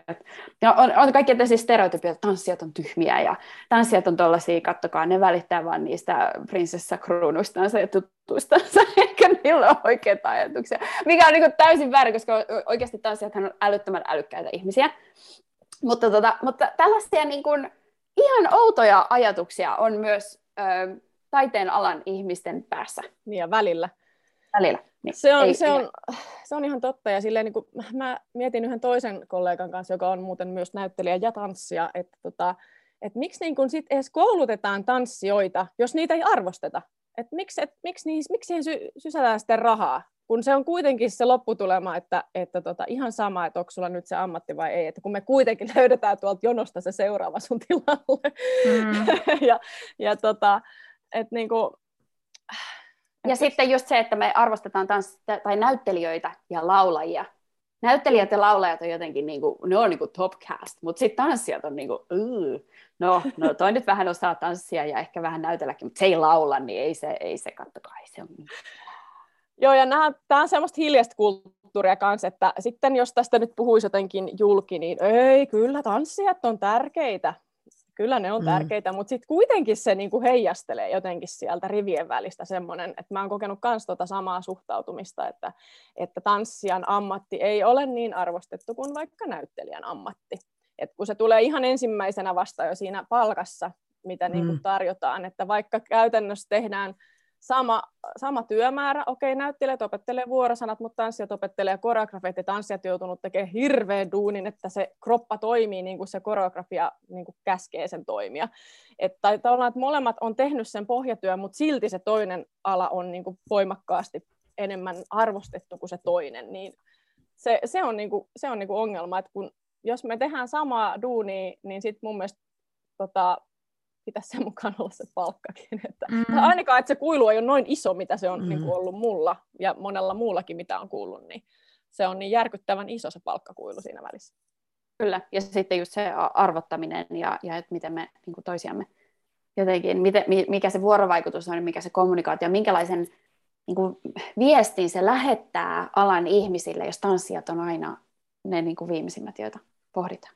Kyllä. Mm. Tästä muuten hauska tai en mä tiedä, onko tämä nyt kevennys, mutta meillä oli tapana, että me mentiin aina, ei aina, mutta aina välillä näytöksen jälkeen tota, yhteen semmoisen kapakkiin ottaa ehkä limpsa tai joskus ollut. Ja tota, oli siis musikaali juuri ollut. Ja, ja tota, sitten siihen tuli yhdestä toisesta, toisesta teatterista semmoinen ihan niin kuin julkis, julkis jolla, joka varmasti kaikki tietää kasvoista, jos hänet näkee. Niin se istui sitten, se oli ihan siis kännissä, se istui siihen me, meidän pöytään ja alkoi juttelemaan, niin kuin, että tiedätte kuka mä oon. Ja, ja sitten, sitten siitä päätyi niin kuin, tulee esille, että me ollaankin tanssijoita.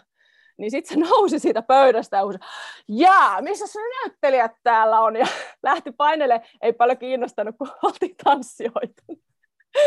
Siinä taas niin kuin, oh. Joo, ja mulla on käynyt tollainen kanssa, mutta sitten siinä kävi ähm, niin, että kun kävi ilmi, että me ollaan tanssijoita, niin hän oli, että jaa, tehän olette tällaisia seksiin jumalattomia. Et se on sitten se toinen, että sut niinku seksuaalisoidaan täysin. Että kun sä oot tanssia, mm. niin sä oot Joo. vaan niinku niin erottinen ja, mm. ja, ja, ja, ja, ja haluat kaikkia ja kaikkia ja jalat on kulkaa valmiiksi jo auki ja tänne vaan. Et se on sitten se niinku toinen ääripää, kyllä, että, että, että tanssijat on joko niinku tyhmiä tai sitten ne on niinku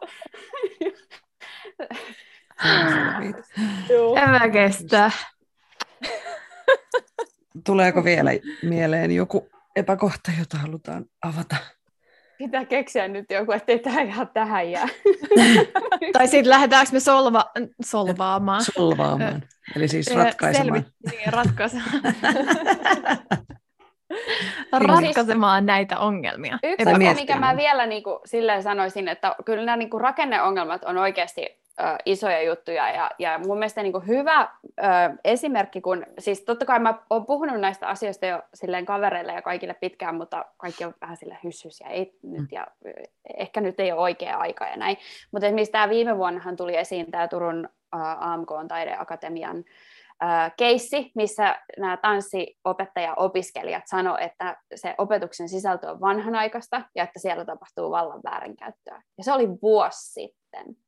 Mm. Ja en tiedä, miten siihen asiaan on reagoitu jo näin edespäin, mutta että tämä on ongelma, joka on edelleen. Että vaikka meidän muistot saattaa olla vaikka vähän ajan niin kuin takaa, niin edelleen kuplii ulos ö, kaikenlaisia, kaikenlaisia juttuja.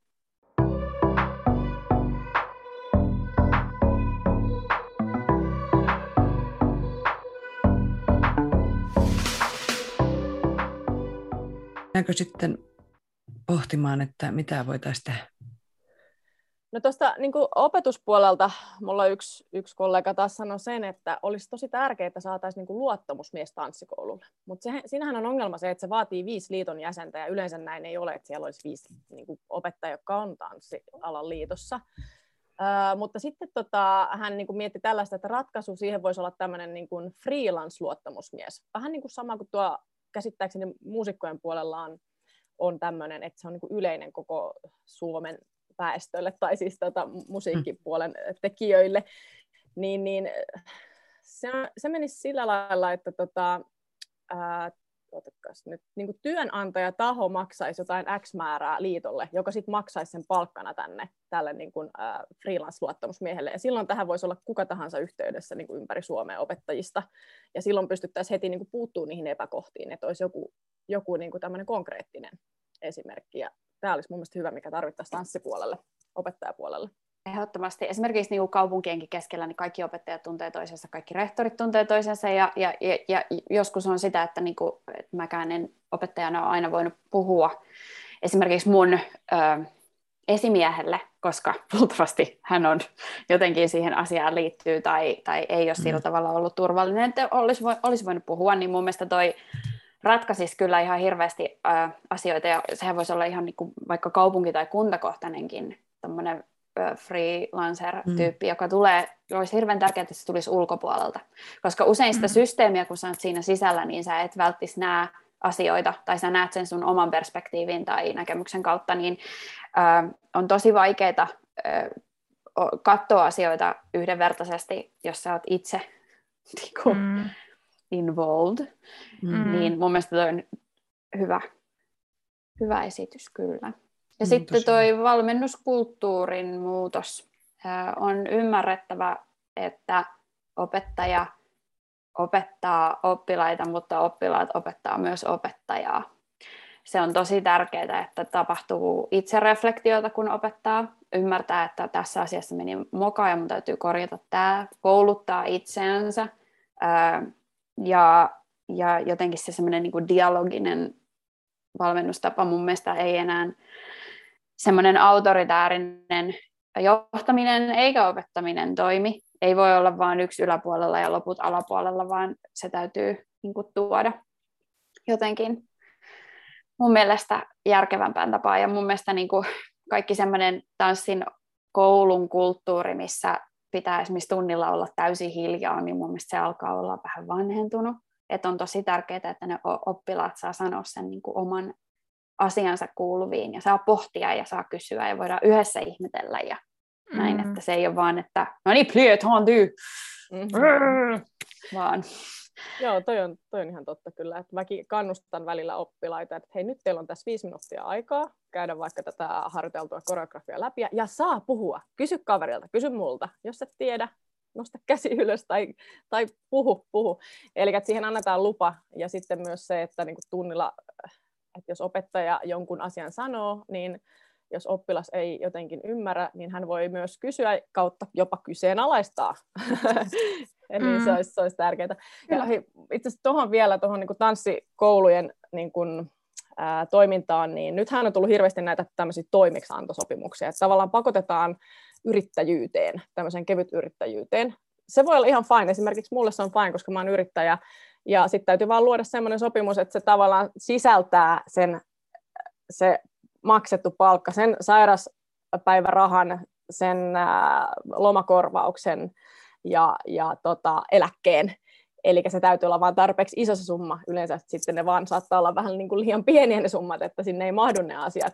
Mutta tavallaan se on ihan ok, että se voi olla siellä, mutta että se ei olisi ainut vaihtoehto. Että jos opettaja haluaa toimia freelancerina ja haluaa tota, niin kuin että hän saa ihan työsopimuksen ja palkkaa, niin se pitäisi olla mahdollista edelleen. Mm. Siinä helposti käy sitten niin kuin monet opettajat on vaikka ihan tuntiopettajia tai just tekee niin kuin, ö, osapäiväisenä, niin sitten se toimeksiantosopimuksen summa, mitä yleensä ehdotetaan, niin se on sitten vaan liian pieni. Että se ei niin kuin riitä. Että sit, jos se sairastuu se opettaja, silloin kuitenkin vastuu sitten löytää siihen sijainen tilalle näissä sopimuksissa yleensä, mutta sitten hän ei niin kuin itse tavallaan välttämättä hyödystä niin paljon kuin tämmöistä perinteisestä työsopimusmallista. Eli niin kuin, että molemmat voi olla, mutta sitten vaan se, että pitää huomioida, että, että mitä se opettaja niin kuin pyytää, ettei vaan tavallaan ignorata, että nyt sun on pakko alkaa kevyt yrittäjäksi ja that's it. Mm. Toi on hyvä pointti. Mm. mm. Ja Toi. sitten tuohon liittyy just se, että, että myös se, että, että jokaisen opettajan täytyy pystyä vetämään rajat esimerkiksi sille niin kuin viestinnälle, että, että jos se WhatsApp niin kuin kilkkuu koko ajan noista viesteistä ja tähän täytyy reagoida ja tuohon oppilaalle täytyy vastata ja nyt voiko sä hoitaa tuon ja jonkun tossu jäi koululle ja voitko hoitaa ja tolleen, niin äh, kun mullakin niin puhelimessa on työasiat, niin sitten helposti mä huomaan, että mä vielä keskiyöllä katson, että ah, no okei, ton valettihame on jäänyt tonne, että täytyy käydä mm. nostamassa se sitten huomenna ja tolleen, että, että sekin on myös tärkeää, ja että ei vaadita esimerkiksi sitä, että sun pitää olla koko ajan niin kuin reagoimassa niihin viesteihin, että mullakin niin kuin entinen työnantaja oli, saattoi niin kuin, suuttua, jos ei sitten vastannutkaan viestiin vaikka kymmenen jälkeen illalla tai niin kuin, loma-ajalla ollut tavoitettavissa, tai, mutta sitten hänen loma-ajastaan piti tietysti pitää kiinni. Että, mm. että, Joo, toi on muuten ihan totta. Siis yksi äh, joka tuo Helsingin päässä, yksi kollega työskentelee, niin sanoi, että, että tota, kun niitä ryhmiä sitten alkaa olemaan niin kuin aika montakin, että sä opetat tuolla ja tuolla ja kaikissa on omat WhatsApp-ryhmät ja sitten ne kilkuttaa siellä 24H koko vuoden ajan, niin käytännössä silloin tanssinopettajan koko ajan töissä. Että ei ole mitään rajavetoa siihen, että milloin saat vapaalla ja milloin töissä, että aina pitäisi olla tavoitettavissa, niin se on semmoinen asia, mihin kyllä oikeasti pitäisi puuttua. Kyllä. Että, tota, hänkin sitten sanoi, että että tämä on ehto, että hänelle voi laittaa ainoastaan sähköpostia, hän ei suostu liittymään yhteenkään WhatsApp-ryhmään ja hän vastaa sähköpostiin kerran viikossa arkipäivänä. Ja siitä on tullut hirveästi sanomista, että taas olet vähän vaikea työntekijä, bla bla bla, mutta kun se, eihän se niin ole, että sun täytyy olla 24H tavoitettavissa. Et mun mielestä niitä rajavetoja pitää alkaa tekemään. Että tota... Kyllä, ja mm. vaikka olisi yrittäjäkin, niin pitää niin. vetää rajat, ja, ja just se, että niinku se on tosi kuormittavaa ja, ja hyvinvointia estävää, jos, jos tota, koko ajan se tanssinopettajan puhelin soi. Oot koko ajan töissä. Mm. Kyllä.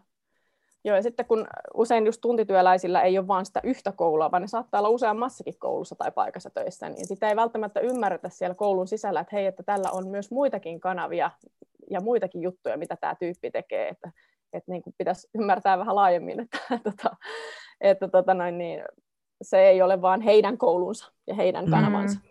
Kyllä. Ja tuli mieleen semmoinen epäkohta, että puhuttiin näistä, että on monessa koulussa, niin muistakaa se, kuuntelijat, että jos sä oot jossain opettajana, niin kukaan ei voi estää sua menemästä jonnekin muualle myös opettamaan. Mm. Niin, se, on Et se on laitonta, sitä on yritetty, minullekin on yritetty aikoinaan, ja sitten vetosin, tai niin kuin sanoin, että jo en mä tämmöistä sopimusta allekirjoita, että mä en muka saisi sitten, vaikka se mulla ei silloin ollut edes mitään ö, ajatusta, että mä olisin mennyt mihinkään muualle, mutta mä en suostu kirjoittaa semmoista sopimusta missä se estetään, ja se on laiton, se ei siis pidä vaan paikkaansa. Tai niin kuin, et, mm. Kyllä, kyllä. Et, et jos sä sitten meet jonnekin muualle, niin ei ne voi rankaista sua mitenkään, koska se on laiton sopimus. Niin tota, kyllä. muistakaa. Kyllä. Ja toi että... koskee erityisesti niin kuin nuoria, koska nuoret jep, voi hömpöttää jep. asioihin niin helposti, niin nuorille just ehkä se niin kuin viesti, että, että kannattaa ottaa selvää oike, oikeuksistansa, mm ja, ja, ja vuorovaikuttaa ja jutella, koska tämä yhteisö on kyllä sitä varten, että pitää pystyä sitä vertaistukea saamaan. Hmm. Että mm. et kukaan, kenenkään ei tarvitse jäädä yksin, koska me itse jää yksin kyllä niin pitkäksi aikaa omassa, omassa vaikeassa tilanteessa, niin että, että tota, meinas kyllä ihan niin kuin mielenterveys siitä kärsiä ja tiedän ihmisiä, joilla kärsikin. Mm. Mm. Joo, ja sitten jotenkin semmoinen ennakointi, että jos hakee johonkin työpaikkaan, oli se sitten teatterissa tai, tai tanssi, koulussa, niin jotenkin, että se olisi selkeä etukäteen, että mitä, mitä siellä on, mitä siellä haetaan. Että esimerkiksi joku tanssija, joka lähtee johonkin auditioniin toiselle puolelle Suomeen, niin ei ole välttämättä etukäteen edes tiedossa, että mitä töitä siellä on tarjolla, minkälainen sopimus siellä on tarjolla, minkälainen työsuhteen laatu on. Ja, ja sitten siihen menee hirveästi just aikaa rahaa ja se joudut tekemään jotain reels-videoita ja muita, muita. Ja sitten huomaatkin sen jälkeen, että eihän tää, täällä ei muuten haettu yhtään niin kuin mun tyyppistä henkilöä, tai, tai että tämä sopimus onkin jotenkin tämmöinen, että tässä ei makseta harjoitusajalta palkkaa, ai no eihän mun olisi edes kannattanut tulla tänne. Jep, se viestintä on niin. hirveän tärkeää, mm. selkeä viestintä ja vuorovaikutus, mm. ja tota, että, että ne mm. on niin kuin ne työpaikan rajat selvät, ja, ja että mm. yhteisö asettaa ne niin kuin yhteiset pelisäännöt, ja, ja niin kuin oikeasti semmoinen avoin vuorovaikutus siitä, Kyllä, siis, siis ihan yksinkertainen asia, että kun laitat viestin tai soitat, niin siihen vastataan.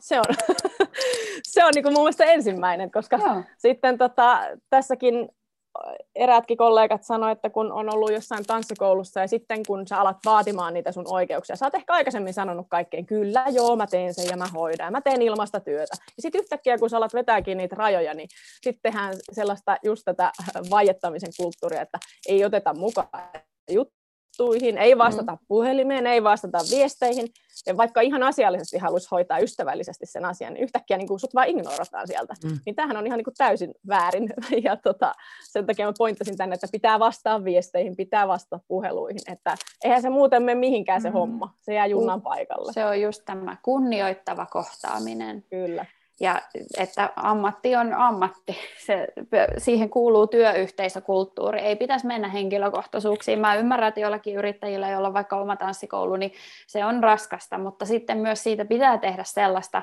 että se ei olisi itselle raskasta. Että pitää olla sen verran sitä työtä jaettu ja valtaa jaettu, että sulle ei ole kaikki niin kuin yhden ihmisen varassa, yhden selkärangan varassa, joka on sitten ihan ylikuormittunut ja se niin kuin, säteilee ihan kaikkiin ja se paha olo puretaan kaikkiin, vaan että, että se on hirveän tärkeää, että muistetaan ne perus, perusasiat. Se dialogi, kunnioittava kohtaaminen, ää, tasa-arvoiset suhteet, vaikka olisi joku sun esimies, niin se ei tarkoita, että se on niin kuin se, joka räyhää sulle, vaan esimiehen tehtävähän on kehittää työntekijöitä positiivisen kautta ja kaikkialla muualla työyhteisössä tähän on herätty. Ja siihen, että ei kaikkien työsuhteiden tarvi edes olla niin kuin virallisesti johtaja johdettavat, vaan että meidän niin kuin kaikki asematkin muuttuu, niin hirveän tärkeää myös tanssialan, teatterialan, koko taidealan herätä siihen, että, että niin kuin ei, eihän se voi mennä enää niin kuin kymmenen vuotta sitten, vaan että nyt oikeasti ne työyhteisötaidot korostuu, johtaminen korostuu, hyvä esimiestyö korostuu, ja se hyvä esimiestyö ei tarkoita sitä, että pitää huutaa kaikille ja olla se johtaja, vaan se tarkoittaa lähinnä sitä, että sä oot läsnä, sä oot tavoitettavissa, sä oot avoin, sä pystyt kuuntelemaan. Kyllä, ja sitten myös mm. se, että mitä tavallaan mm. odotetaan siltä työntekijältä, että ei vaan niin kuin heitä tästä sinne ja no niin. Tavallaan se on kiva, että annetaan vapaat kädet, mutta että jotenkin just, että sitä johdetaan myös jollain tasolla silleen niin kuin positiivisen kautta, Kyllä. että jää yksin. Ja että jos on tämmöisiä tanssinopettajia, jotka tulee ei koulusta, vaan sä oot vaan niin kuin hyvä tanssia ja susta on katsottu, että hei sä voisit opettaa, niin sitäkään ihmistä ei jätettäisi yksin, vaan just näitä meidän nuoria tanssinopettajia, koska niitä käytetään kuitenkin ihan hirveästi. Se on niin kuin fakta, että on tosi paljon tanssinopettajia, joille mitään, ei ole tanssian koulutusta, ei ole tanssinopettajakoulutusta. Ei ole mitään pedagogista niin kuin lähtökulmaa muuta kuin, että sä oot joskus tanssinut itse tosi hyvin, mikä on ihan ok, mutta ettei sitäkään ihmistä jätettäisi ihan yksin, vaan se tarvii oikeasti sitä mentorointia, se tarvii sitä, että sen kanssa käydään läpi niitä opetustilanteita ja että kehitetään sitä niin kuin sit sen työn kautta, eikä silleen, että no sä opetat, sä... varsinkin niin kuin ärsyttää se, että nykyään niin kuin tanssikouluista on opettajia, joilla ei ole tätä niin kuin opettajakoulutusta aiemmin, ja sitten ne tungetaan vaan lasten kanssa, että sä oot tosi hyvä varmaan lasten kanssa, sä selviät. Lapsia tarvii vaan pomputtaa, niitä vaan hypytetään se 45 minuuttia, ja sitten se on. Mutta oikeasti ne lapsethan on niin kuin kaikista tärkeimmät, tiettäkö, oppilaat. Siinä Kyllä. nimittäin ne monet asiat menee vikaan, kun ei olla korjaamassa vika-asentoja, tai vaan pompitetaan ne ihan semmoisiksi, niin kuin, että et, et se, se on se vaihe, jolloin se pedagoginen silmä niin kuin se tarvitaan ikään kuin, niin olisi hirveän tärkeää, että mä en siis sano, että älkää käyttäkö ihmisiä, jotka ei ole tanssinopettajakoulutukseltaan, vaan mä sanon vaan sitä, että, ne, et, et he, hekin tarvitsevat tukea. Ihan niin, ja sitten tosi tavallaan, että heitä koulutettaisiin siinä eteenpäin siinä, että okei, sulla ei ole vielä koulutus, sä oot tosi hyvä tanssija, sä oot tosi hyvä tyyppi. Hei, me autetaan sua tässä, että susta tulee koko aika niin kuin vielä parempi ja parempi opettaja. Ettei sitä vaan jätetä yksin sinne koska eihän se Jep. muuten voi kehittyä ikinä. Ja sitten just tämä, mitä sä sanoit Saara, että pitäisi kouluttautua lisää, koko aika tulee uutta tietoa, että me ei opeteta sitä tietoa, mitä 80-luvulla opetettiin. Mm.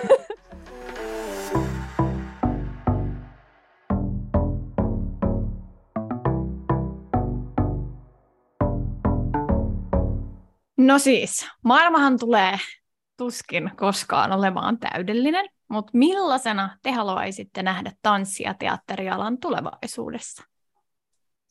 No, äh, mä toivoisin, että tanssi- ja teatterialalle tulisi avoimuutta, läpinäkyvyyttä, asiallista viestintää ja niin kuin just tämä, että kommunikaatioita työntekijän ja työnantajan tai esimiehen välillä. Ja sitten myös semmoista, niin kuin, äh, miten sanoisi, kollegiaalisuutta, eli tuetaan sitä kollegaa, ja miksei niin kuin työn, jos työnantaja tukee opettajaa, niin opettajakin voi to, toki tukea työnantajaa, että se olisi niin kuin molemmin puolista. Että mä ymmärrän sen myös yrittäjänä, että joku, joku tanssikoulun opettaja, äh, anteeksi, yrittäjä voi olla tosi niin kuin loppuun palan, just mitä Saarakin sanoi, että, että on niin, kuin niin vaan jotenkin rikkiä maassa, että sitten jotenkin kaikki niin, kuin, niin sanotusti mopo karkaa käsistä. Niin että sitä sitä tarkoitan tällä kollegiaalisuudella, että voidaan tukea molemmin päin, olla niin kuin ystäviä keskenämme. Ja tota, kaikki lähtee siitä, että ensin pitää voida itse hyvin, muuten ei voi niin kuin ympäristö voida hyvin. Että sä itse, kun voit hyvin, niin sä hehkut sitä hyvinvointia sun ympärille. Ja, ja sitten justiin se, että pitäisi niin kuin arvostaa, arvostaa toisiamme, arvostaa niin kuin kumminkin päin kaikkia tasapuolisesti. Ja, ja sitten kun vaikka esimies arvostaa sitä opettajaa, ei pelkästään sille, että sanat, hei, kiva, sä oot kiva opettaja, vaan niin kuin just tämä kaikki palkka-asiat ja muut, mistä puhuttiin ja näin, niin, niin, niin se kantaa niin kuin hedelmää. Se vie tätä alaa eteenpäin. Mm. Ja eteenpäin sen pitäisikin mennä. Mun mielestä kanssa tuossa oli siis todella hyvä lista, Iina, jo niin kuin asioita, mitä itsellekin tuli mieleen. Mun mielestä alan käytänteet täytyy päivittää. Meidän täytyy ottaa tämä päivä nyt niin kuin haltuun, eikä velloa siellä menneisyyden haamuissa.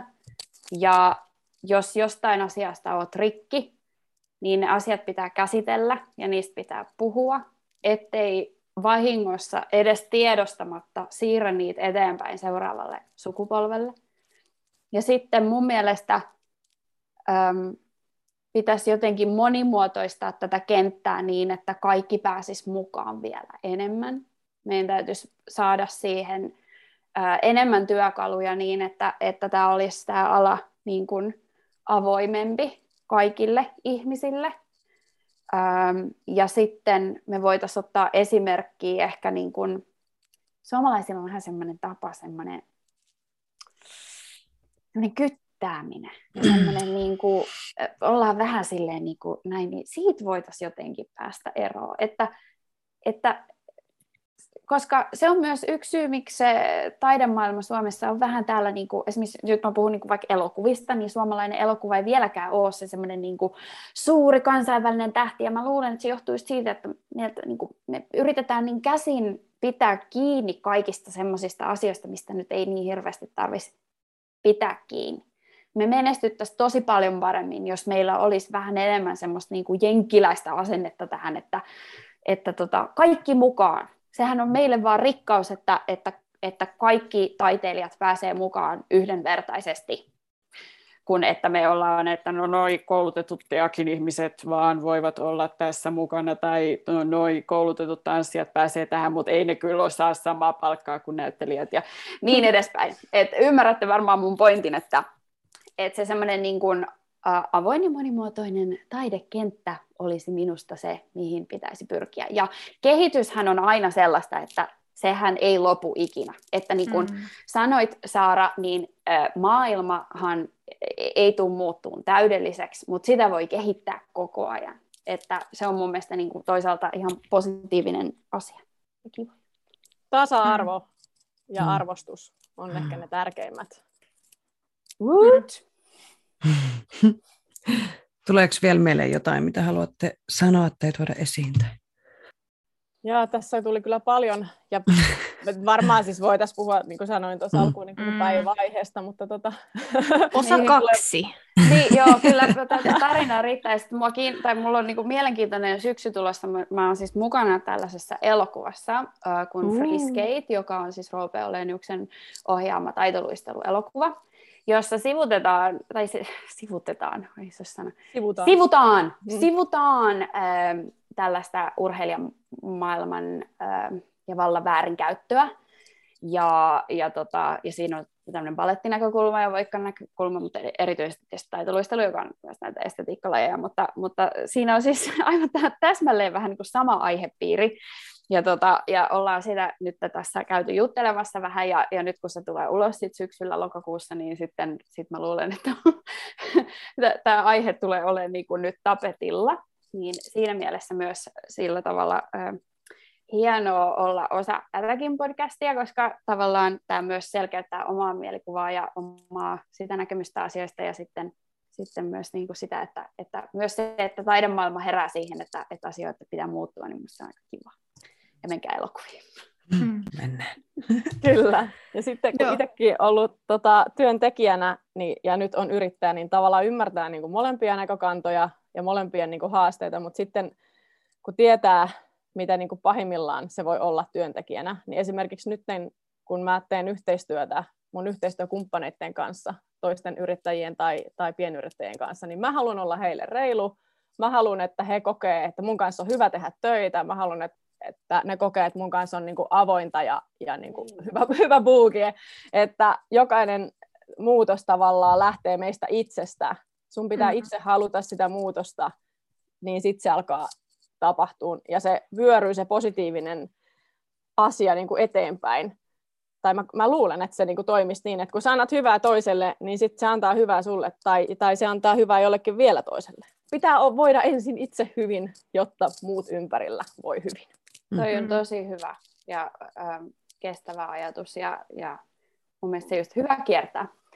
Sitten meillä on vielä viimeinen kyssäri, mikä me itse asiassa me... unohdettiin laittaa teille, mutta mikä me kysytään aina meidän kaikilta vierailta. Eli tämä tulee myös teille ihan täysin yllärinä. Oletteko te valmiita? Okei. Okay. Joo. Mitä tanssi merkitsee just teille? Tota, tanssi merkitsee kaikkea. Se on se tapa, millä mä oon pystynyt ilmaisemaan itseäni lapsesta asti ja siksi arvokas. Se auttoi mua löytämään itseni ja oman tieni, vaikka se lähtikin sitten vähän muille teille.